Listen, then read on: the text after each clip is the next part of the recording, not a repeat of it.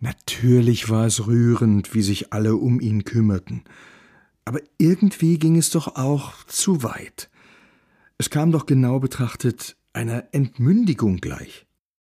In einem Anflug von Trotz schaltete Kommissar Günther den Computer an. Hm, schon seltsam, auf diesem Weg in Kontakt zu treten, Menschen kennenzulernen. Und dann? Es gab so vieles, was in der Liebe falsch laufen konnte. Hatte er jedenfalls gehört.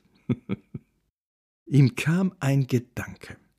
Vielleicht fühlten sich ja die falschen Frauen angelockt durch dieses System einer Freundin, die für ihn aktiv wurde.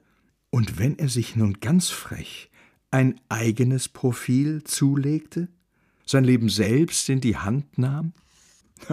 Konnte ja kein Hexenwerk sein. Auf, probiere Masmol. Was war er denn? Äh, ein Mann. Was suchte er? Eine Frau. Hm, bissel bin ich. Obwohl, gab es da nicht solche Portale, bei denen man gar nicht mehr Angaben brauchte? Lust auf ein Abenteuer? Umsichtig, wie seine Beziehungsförderer waren, hatten sie auch diese Herangehensweise kurz in Erwägung gezogen, dann aber davor gewarnt. Eindringlich. Jo net, Günder. Das is nix dich.